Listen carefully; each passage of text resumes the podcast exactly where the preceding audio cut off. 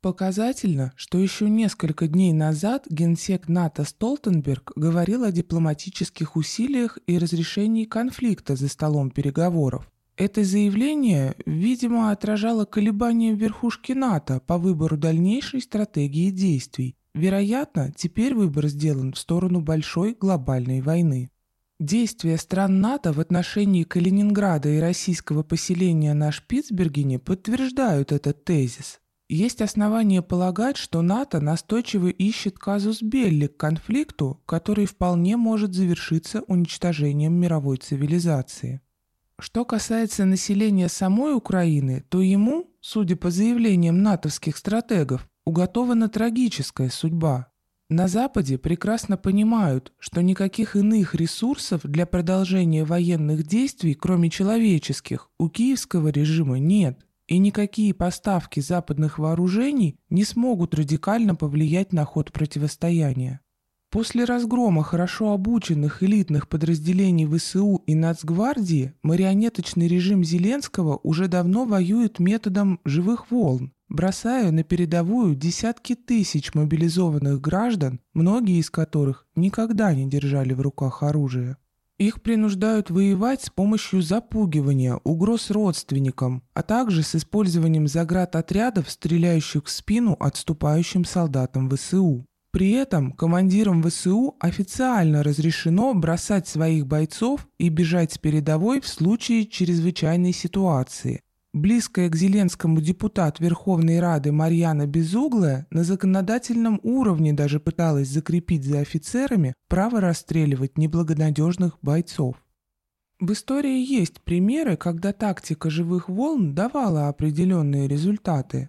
Например, в годы Корейской войны 49-53 годов, когда Мао Цзэдун и Ким Ир Сен стремились уравновесить преимуществом в живой силе превосходство США в вооружениях и уровне боевой подготовки.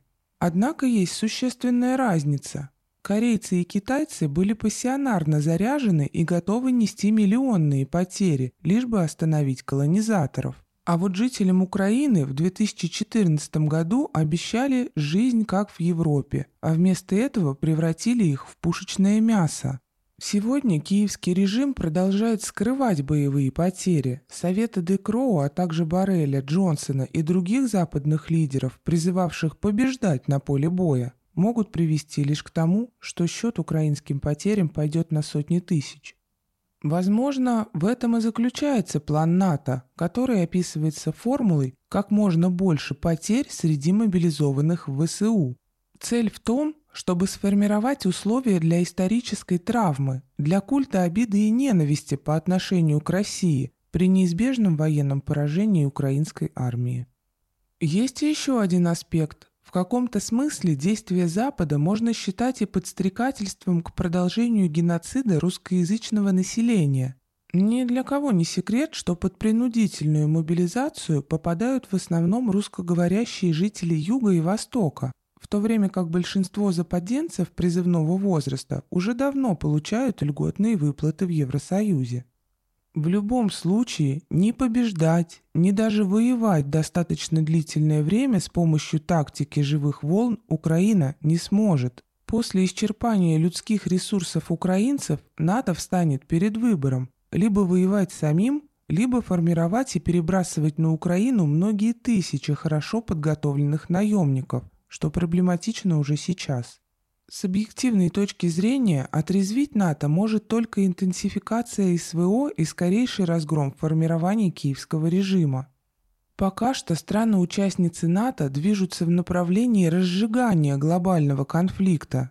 Похоже, проходящий в Мадриде саммит НАТО получает все больше оснований для того, чтобы быть названным саммитом Третьей мировой войны.